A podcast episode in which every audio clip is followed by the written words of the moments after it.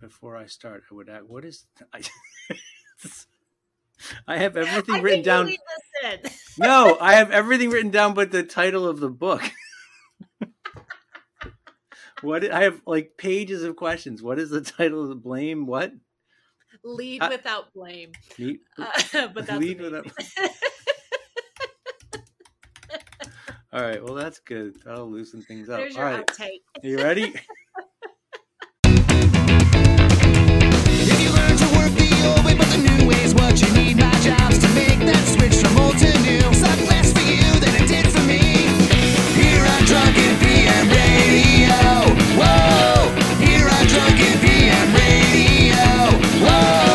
Hey, this is Dave Prior. Welcome to the Reluctant Agilist, and Tricia Broderick is here. Trisha, thank you for making time this afternoon.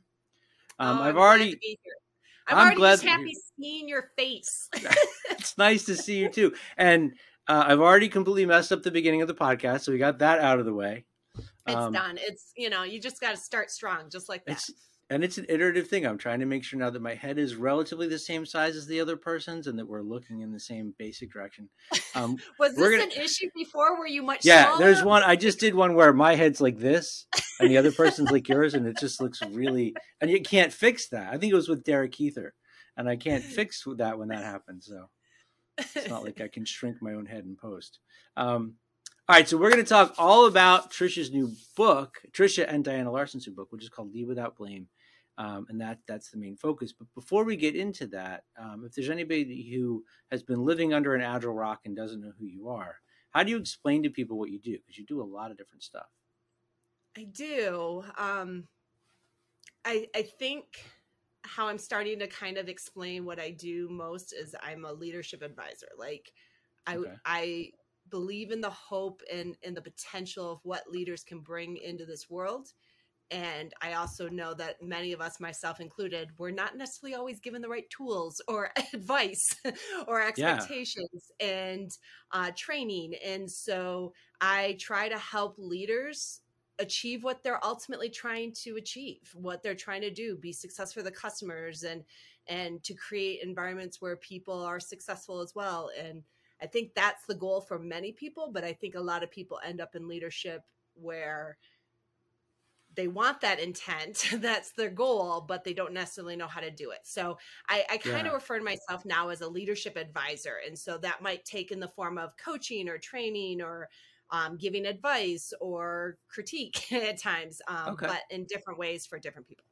it's almost like you have to overcome the way i mean for most of us and we've talked about like what you went through when you were kind of coming up but you have to overcome what you learned by the leaders who who kind of guided you along because a lot of their practices weren't always that healthy. yeah, it's not just learning, it's unlearning too.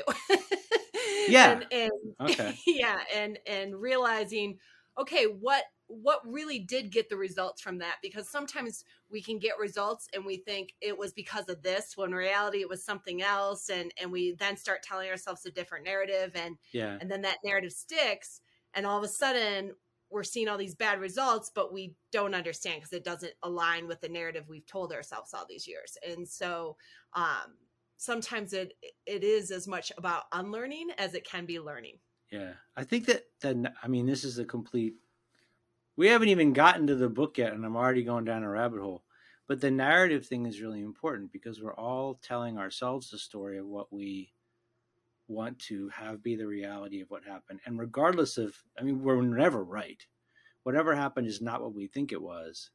But I think you have to be open to the idea that your perception, no matter how clear and true you try to be, is probably wrong. Yeah. Or, or, or might not align corrected. with your intention. Yeah. Okay. Um, so, who did you write this book for, and what was like the main purpose in coming together to put all this down. It's a lot of work. Yeah, yeah, it was a lot of work. Um, well, it kind of feeds off what we're just talking about. Is is we wrote this book for leaders, not just agilists, but leaders in terms of giving them some tangible topics and skills and and a practice and in a way to help have the difficult conversations that we sometimes bury as leaders that yeah. we avoid as leaders that we um gloss over or just don't even know is important and we have you know pure ignorance and, and naive yeah. kind of approach to it and so we wrote it for leaders that who want those results but are not quite achieving them or can't find themselves like frustrated by what's happening and why am I always dealing with this? Why do I always have to be the go between or the person that makes the decision and all of that yeah. kind of dynamic? And and so we wrote it for leaders who want to lead but maybe not always given the information to make that happen or the space. Yeah, that was one. So I, when I, I've been listening to the audiobook, and one of the things that's interesting as you talk to the examples is there's places where you create sort of empathy for or have empathy for the manager. Like they're behaving a certain way. Here's why. And I think most of us are just like, oh, that jerky manager. And we don't take the time to think that, like, well, they didn't actually get up this morning to like screw with me all day long. Yeah. Uh, and the same yeah. goes for the person on the team. It's like we all are the center of our own narrative, and everyone else is a, like an antagonist. but that's not how they're living their lives.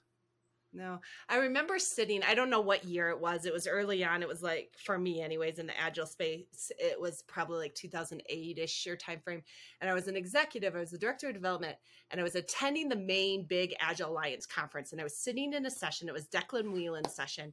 And the amount of executive bashing that was happening was out of control. And I'm sitting in this room going, but I'm here. I'm trying to learn.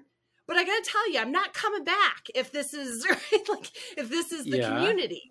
And and and there was this like frustration because I as you said, I've never sat in a meeting went, let's think about how we mess with everybody today. Like that's never been on the agenda.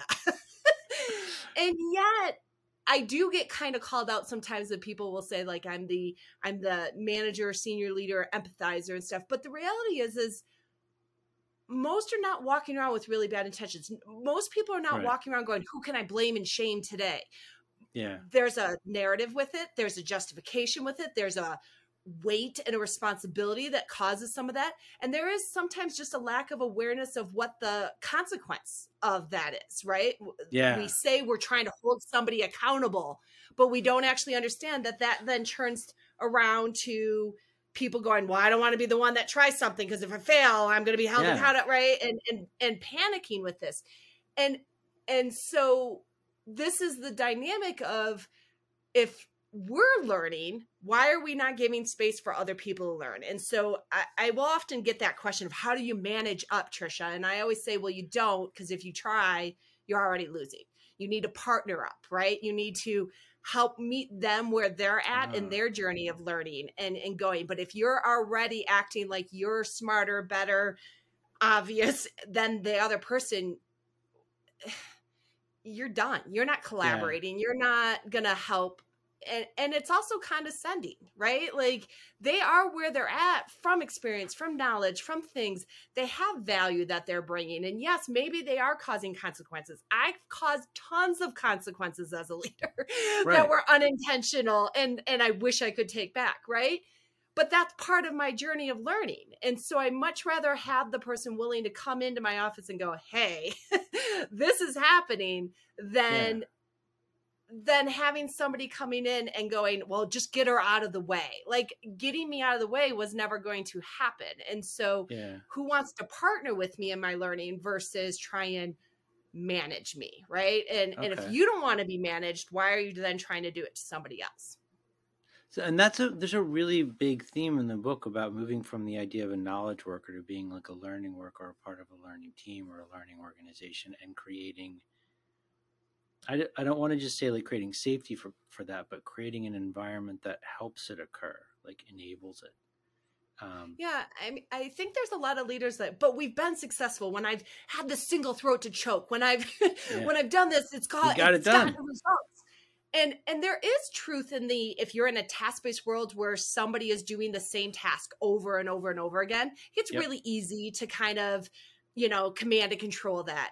But we're not just dealing with complexity these days. I mean, there's who knows what the next pandemic is. I mean, there were murder hornets, there were fire tornadoes.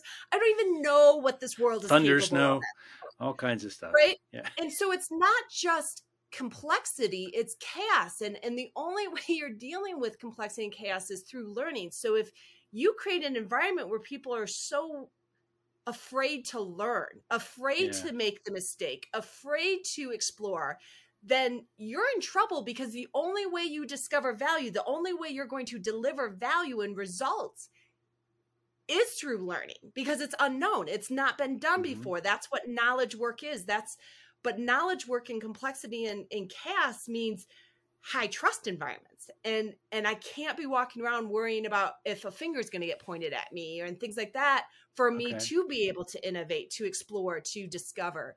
Yeah. And so I think there's a lot of leaders that are like, but it was fine before. Well, one, was it really fine? Let's like, is that rewriting history? But two, are we dealing with different conditions in a different world right now where we have to learn even faster than we were before and we have yeah. to be able to be and this is why we called it resilient learning teams right where we have to be willing to stick at it to to keep going to endure during that learning because it just it is endless so there we were joking before the interview started about people who are like super nitpicky about certain parts of the book and i'm going to do exactly what we were just making fun of so um there's a thing that I and I can't even see my notes because they're in my phone, which is what I'm recording it with. But um, there's a thing where you talk about a, a high performing Scrum team becoming. I think you, it goes high performing to resilient learning, and the way it's expressed, yes. it sounds like you hit the you get to the one place, and that's what enables you to move to the next. And that really struck a chord with me because I've talked to a lot of people over the last like year and a half who have this view of like the job of a scrum master is you get them to be delivering and then done go work with seven other teams because and i'm always like that's where the job starts but i have had trouble explaining like if they're that's like putting on your pants right? Being able to deliver. And then you can go do amazing things. But i've struggled to articulate it. So i was wondering if you could talk a little bit about that like moving beyond just simply being able to deliver and meet your commitments. Yeah, this came up even and and I'm this is one of those areas of like, well, things I've said in the past, I've evolved, I've grown, I've learned more about, right? Because uh, for a very long time I was like, yes, a high performing team, it's self-organizing, which does not mean no leader. And I think a lot of people misunderstand that right off the bat, right? Yeah. Self-organization does not mean no leader. It just it, how the leader is engaging with the team is different, right? They're not the hub, they're not the center point, they're not the, the person directing everything. But especially when COVID hit, there I I was working with so many people that were like, my team's doing that delivery, like they're getting things done, and then COVID hit and just things blew up, like mm-hmm. right. Mm-hmm. And it wasn't just we're going home and working from home, like there was just suddenly people stopped collaborating, people started going back, things that were under the surface, right? Those dynamics that are under the surface. Yeah bubbling up big time because yeah. it just now was going we're not very resilient right? And so for me it was going oh i've always similar to you going well what i've had a lot of people go well once i get them self-organizing team what do i do as a leader? What's my job then? And i'm like yeah. oh my gosh there's so many things it's different but you're leveling them up and this book really made it my uh, Diane and I's attempt at trying to highlight what are you leveling up? You're leveling up their ability to have conflict. You're leveling up their ability to be inclusive. You're leveling up their ability oh. to build oh. connections power and and this because these elements these resilience factors are the game changer of whether or not they can handle going to covid yeah. issues right can they work collaboratively together through issues in dealing with the fact that they're now um, have you know nobody's going to be going into the workplace or um, that entire department shut down and and can they deal with those things and so yeah. in a lot of ways that resilience factors were the what as a leader are you leveling that team up on in the next guard because you can get them delivering and okay. barely deal with some conflict issues but yeah. guess what they're there they're and there, they're yeah. going to bubble up and and really during a chaotic situation they will destroy your team quickly okay so this is what you just said is really important to me as somebody who's still reading the book or listening to the book i think as i'm going through it i can see like go through it with the mindset of somebody who's leading teams or groups of teams. When I think of it from a coaching perspective, I hear it in a completely different way. And now, with what you just said, if I'm somebody on a scrum team, in whatever role I'm in, or any kind of team, that's another way of leading from within that doesn't have to be like, I'm the manager, you're the underling. Correct. Okay, that's what are cool. the topics that you need to be helping them build and to grow and to develop and to do together and learn yeah. together through um and and really the part two of the book the resilience factors was the main like that's kind of to your first question like that was the main like let's hit on these topics let's talk about the topics that people talk about in surface but it's always at that kind of you know, have conflict in a healthy way level, yeah. right? But not really kind of digging into it a little bit but when we were writing it, we realized that there was a whole swath of leaders that didn't have the basics to even get them to self organizing, which needed the essential motivators. And so that's where the yeah. part one and the part two of the book came from. But we wrote it with that leader in mind of like, you need to first worry about these essential motivators because you can't, you can deal with conflict, but if they don't even understand their purpose, you're like, you're not yeah. going to get them to this resilient learning team. Right. And, and, and then when you have that base, those essential motivators there, then start really digging into these resilience factors because those are the game changers that allow your team to keep taking it up and really learn in a way that produces results in chaotic and complex environments. So with what you just said, there's there's a part in the book where, where you talk about how important it is for the people that are on the teams to understand like their purpose within the organization, the strategic intent behind what they're doing. So if I am turning the wrench on the thing, I understand how that impacts the rest of the organization in the same way that the guy sweeping up at NASA is putting someone on the moon.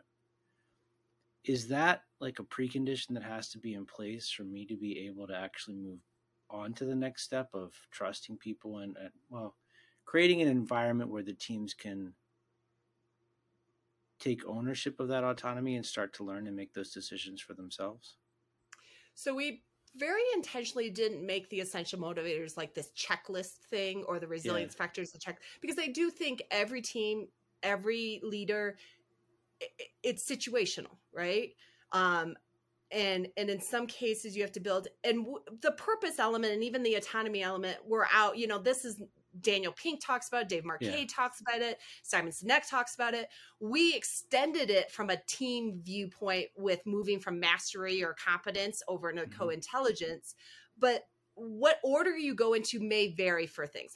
Now, I would argue purpose is probably a pretty like early one, but well, I do also think that purpose evolves as you're going forward with it and that people get a better understanding as the autonomy and as the co-intelligence builds yeah. that the purpose goes deeper with it so i don't think it's ever a one and done kind of dynamic either i think it's it's a thing that i mean logically you would assume it has to be there but like i know of organizations i work with that want to hold people accountable for following strategic intent but when I ask them what is the strategic intent that you've communicated to them, they don't even know what it is.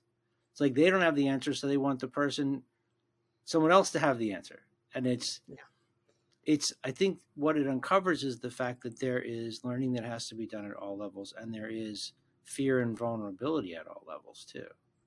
Yeah. Well, and I think those are just words like they're they're like even you hear I saying the words hair on the back of my neck just stood up like holding people accountable. Yeah. Like accountable just means to account, to report. It doesn't actually even mean you did it. You guys, they go off on this in the book. You you went kind of nuts. You went kind of off on the accountable time. I can't handle it. Like I can't. It just it, it like drives me bonkers.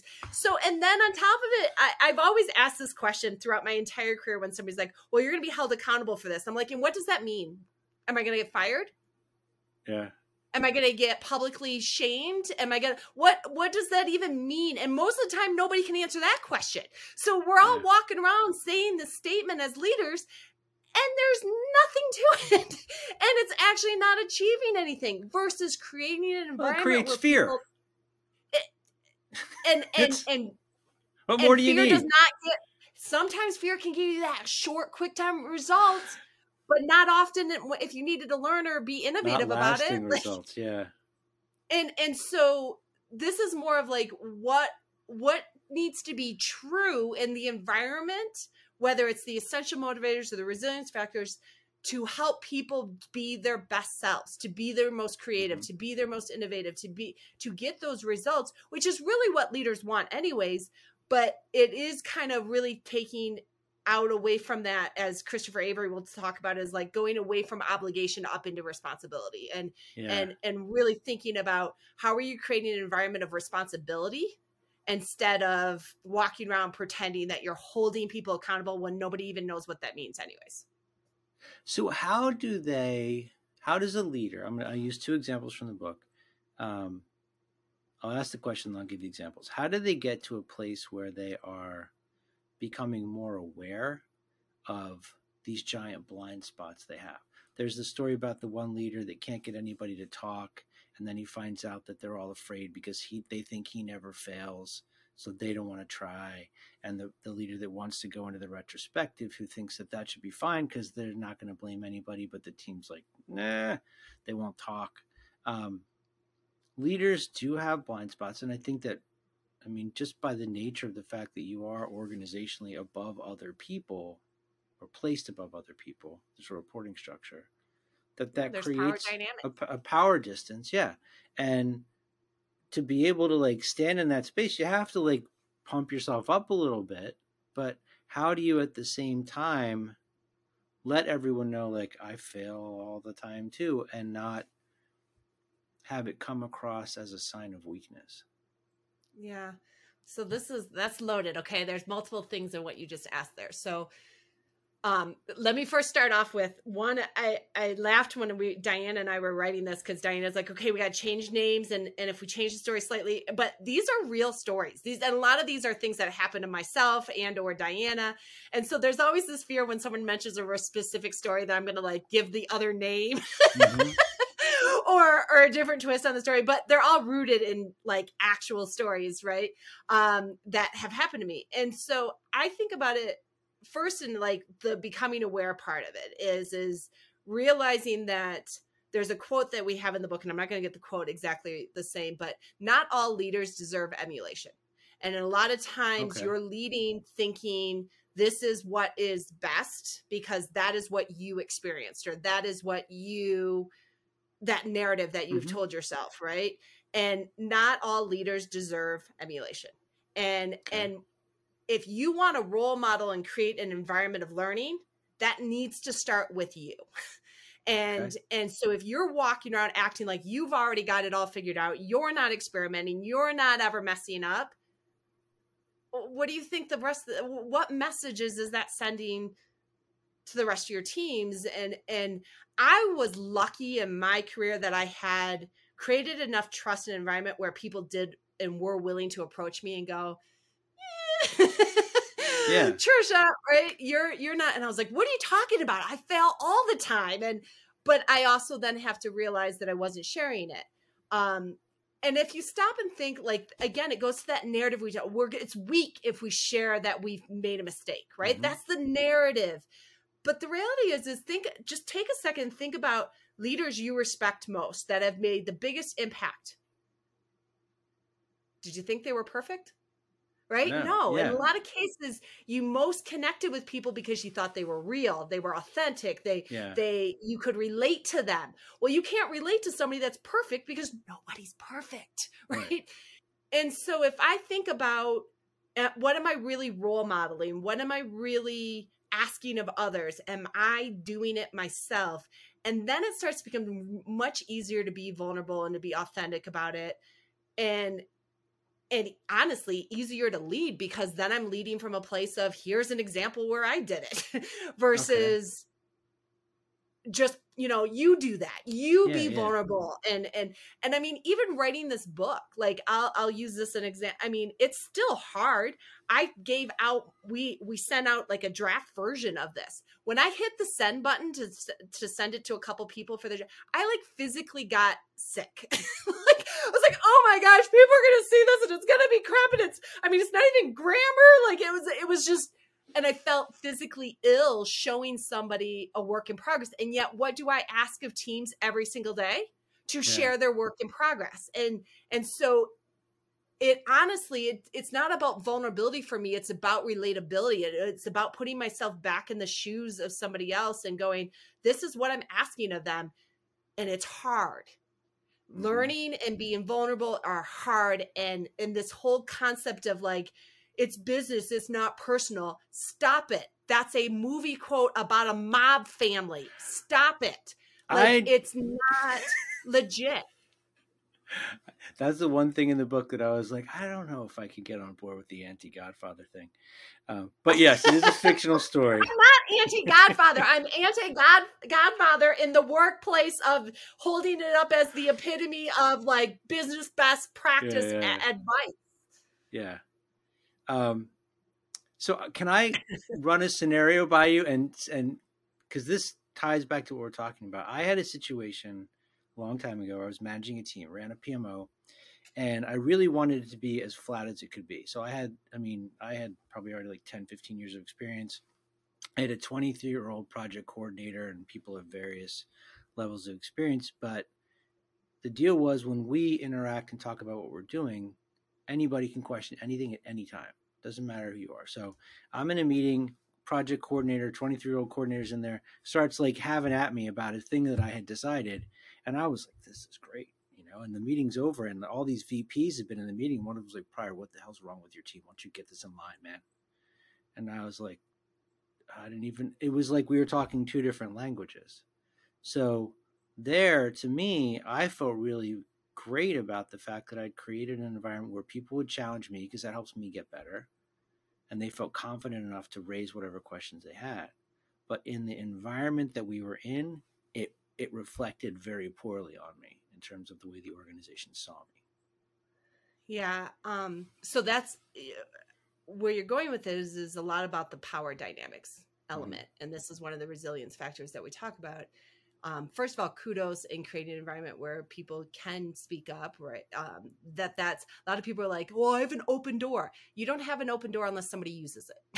You that's know, good. like, and so a lot of people will say things like, "Well, I'm just one of the team. It's flat." And it's like it's not actually flat and one of the team unless people are talking, right? And so. Yeah but to recognize that that's there and it's not always out of fear it can be out of influential i, I mentioned this in a um, the first talk i gave about this and and linda rising was in the room when i was giving the talk at agile 2022 and i went linda could look at me and say the sky is purple i'd be like okay yeah.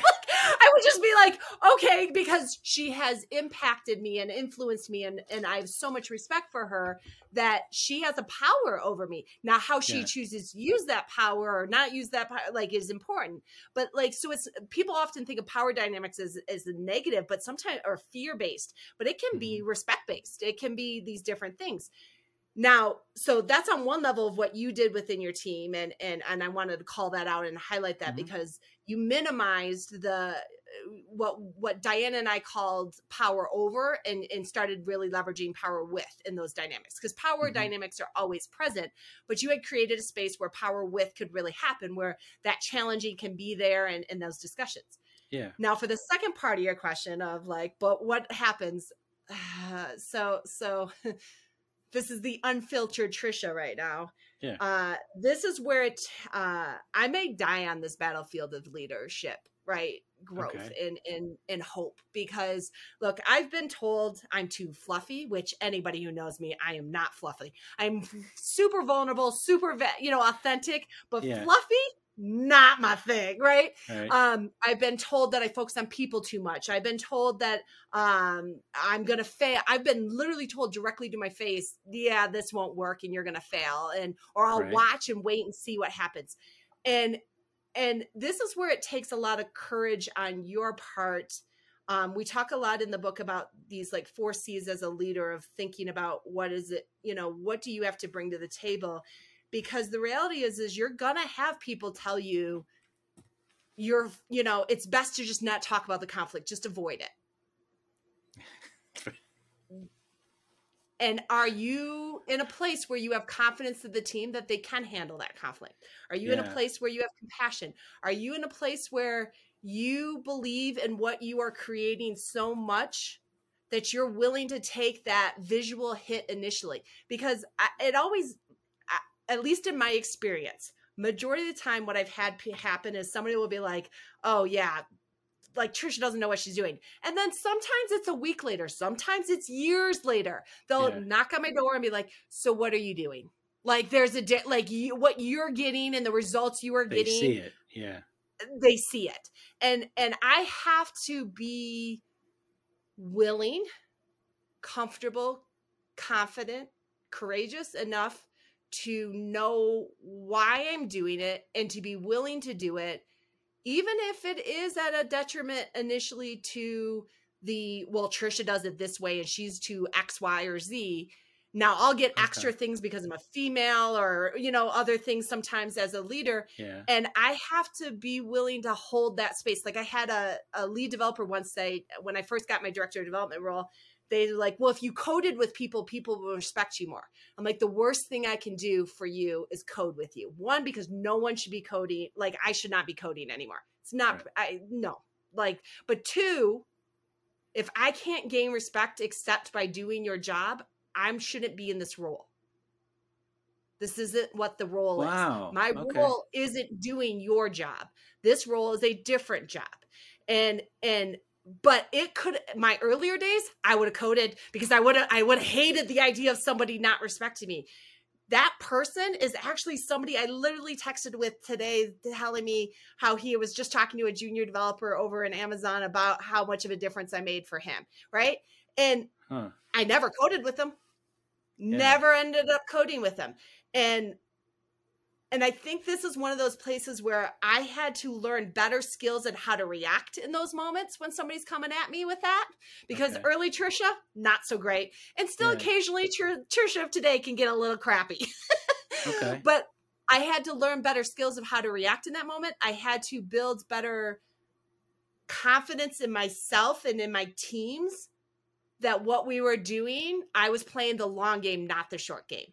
And I didn't okay. want to play a game at the expense of people. And as, and I would much rather lose a job or not be rewarded for the wrong thing yeah. than for the right thing. And and I know I say that from a very privileged space of if you know you're trying to afford your family, you're in a certain area, you can't just get another job. I'm right. not saying walk around with, you know, horrible fit, you know, yeah. visuals towards people or or just crossing your arms and like no, right? But there was a little bit of I respect why you are saying that and this is my experience and this is the way that I'm going to lead. And and I needed to always be able to sleep at night that I was doing the thing that I could be proud of that okay. was putting people first. I'm not going to say that's always easy and I have definitely failed at it multiple times, but I the more that I learned skills and honestly the more that I got results, the yeah. easier it was to live in that space where people were judging me before they could see the results. So you have to have a mission of your own enough conviction to kind of to weather the difficult parts. I think what you said about, you know, losing the job is is important. In in that situation that I was in, that was one of the times where I've been sitting there thinking like, well, you know what? If this if this works out badly for me, this isn't the right company for me. And, and I, yeah, I that will be that hard, but um but you're not going to be the type of leader you're going to want to be or be proud right. of if you have to play those games. So I I basically always hold to the I am playing the long game, not the mm-hmm. short reactive game. Okay. So I'm I would like to go in a completely different path for a second. Um, and this is something else that I've been talking with other people about. There's a guy that I, I, am friends with who I spoke with who was talking about his job and how he can't really prioritize and he's trouble focusing because there's always new stuff coming in and everyone's distracted and it's a government job. And I asked him a question about like why he works there. Like, what is it you're trying to achieve? And he was like, What do you mean? I have a job. And sometimes like things kind of come back to me and kind of smack me upside the head. And this was one of those like, oh yeah, everybody doesn't wake up in the morning with like a, I have to go do this now, um, and and work in a job where they are driven by a personal mission. And I I know that you do. So, can you talk a little bit about like what your mission is and how you found it and how do you help others find theirs? Yeah. Um, So so this is this is where I always acknowledge the privilege that I have in that I can make choices and and I have but I've also I this privilege wasn't uh initially given privilege. So when I first started my career, I, like I was the person that I my, I wanted to build my entire reputation on reliability, dependability, right? Like getting things done. Like mm-hmm. that was I wanted to be that person because in my mind that person was indispensable. That person had a job. I did not have a basement to go back to live in. like yeah. I did not have um support in that way to where it's like oh i i nobody expected me to go to college and it wasn't because my parents didn't care it was just that was just not a thing in my family and and um and so for me i had no plan b so i had to right. be successful in work and i was driven that way for a very long time and i and i probably at the i will honestly say at the expense of other people like a hundred percent there's people early in my career that I'm like, oh, I probably wasn't a, a good collaborator with. I probably I wanted it was ego driven, right? Early okay. in my career. Um, and then I had a very personal tragedy. Um, my first son was stillborn, and I'm very lucky in that um, I was working at a place where I had been working for the same person for a very long. Like we, in fact, um, uh, he's actually one of the referrals on the back of the book, Ted Orr. Um, and okay. so he was my boss at the time. And so he, he, um, made it really easy for me to come back to work and things like that. But I, when I came back to work, there was just, I, I, I, I didn't care.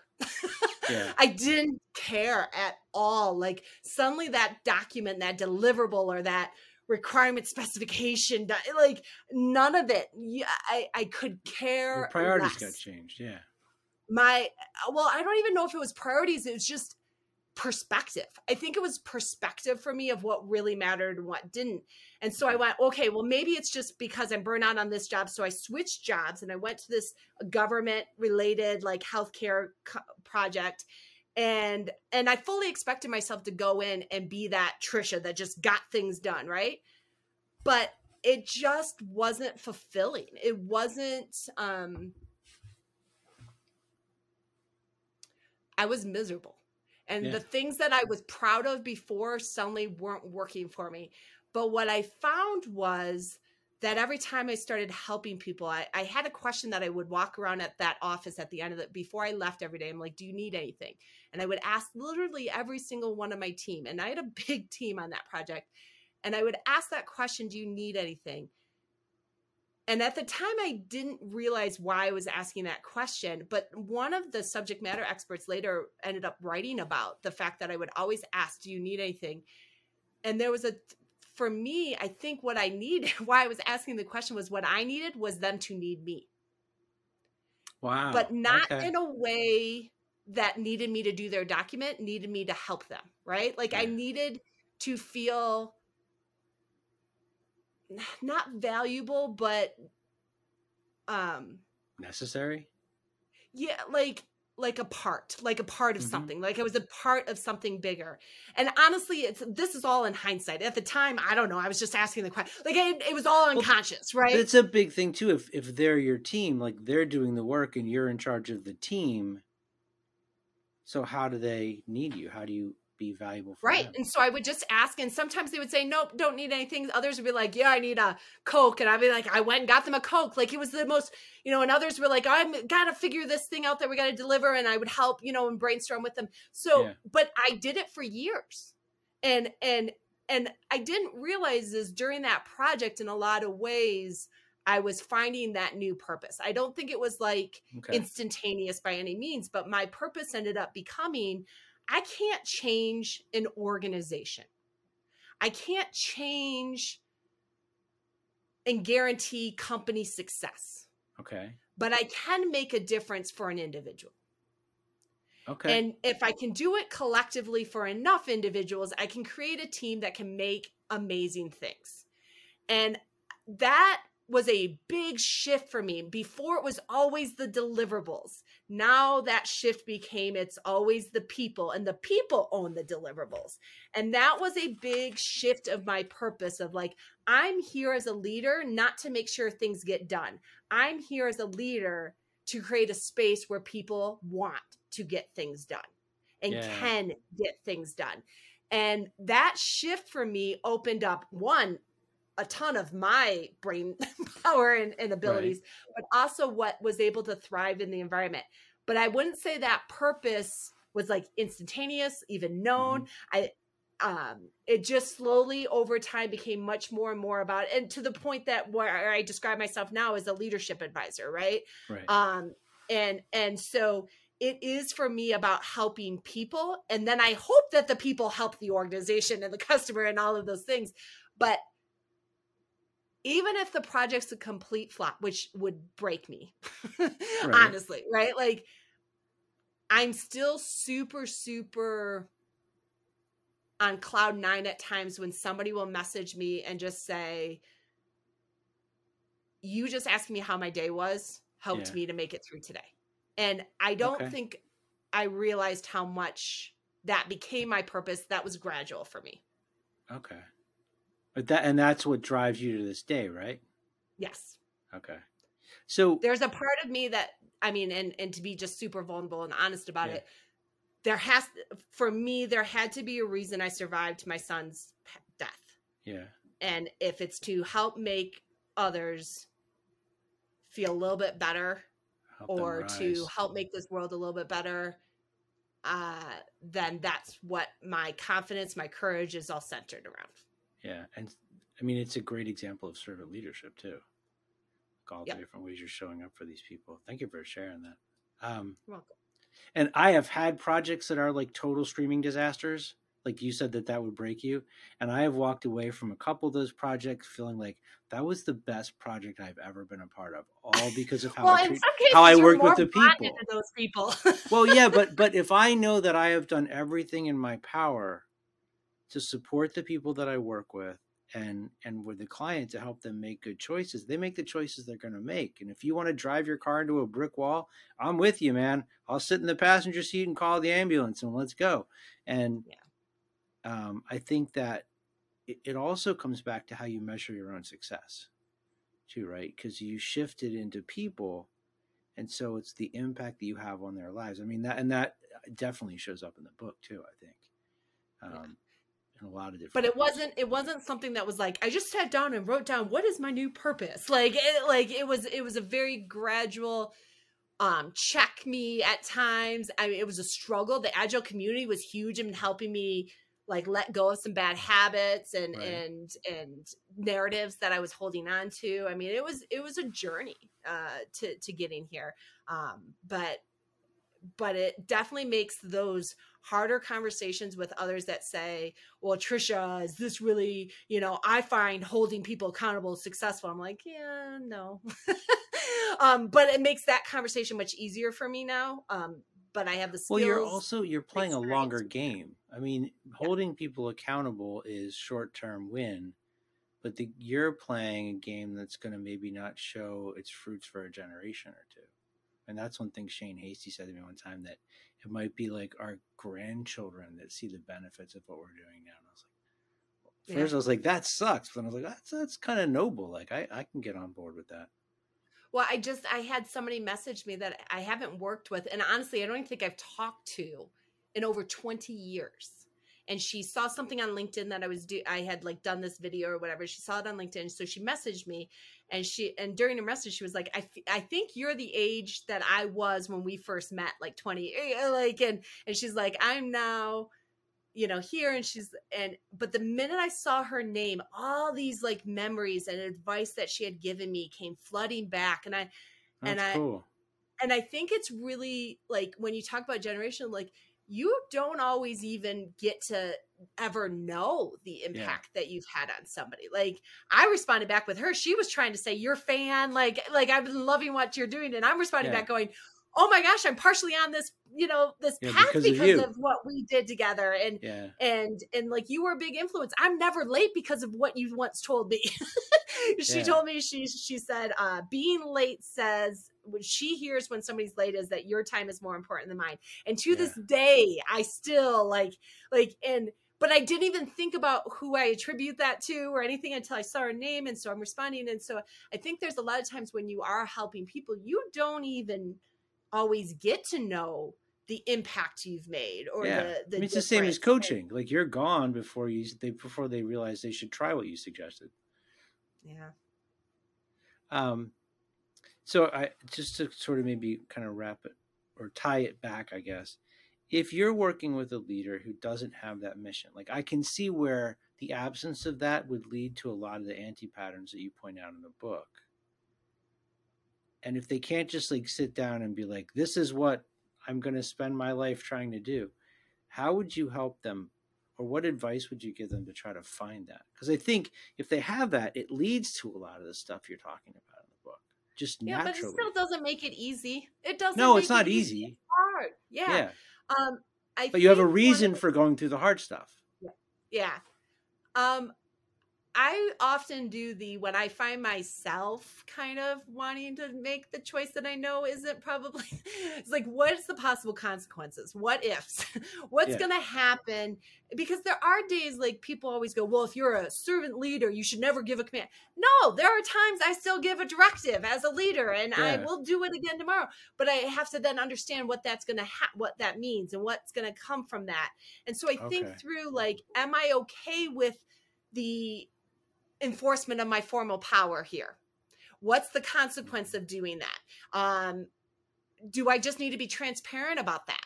and saying why I'm using that here and what I'm doing with this and um and what that's going to mean. So I like thinking through the what ifs. It's kind of like an alternative. I, I had somebody teach me this and I wish I knew I could remember where it came from.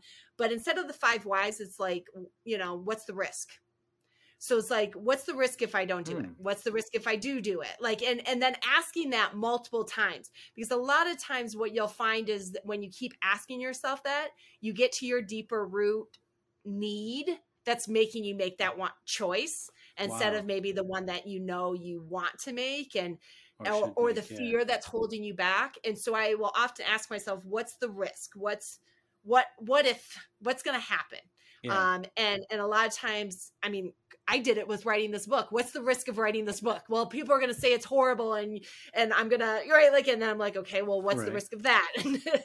and and to keep digging into it to find what you're really most nervous about, or what most concerned, or what what safety you need to have so that wow. you can proceed forward. That's really good. I like that. I don't want to ask you any more questions. I mean, I do, but I don't want to like screw up the end of it. That was like really, really profound, and I'm already thinking of like stuff I'm dealing with, and I'm like, wow, I could spend like that would help me figure a lot of stuff out. Um, uh, so, what was that a Seinfeld episode where you're like you leave on a high, like you just you drop the bike and you walk? exactly.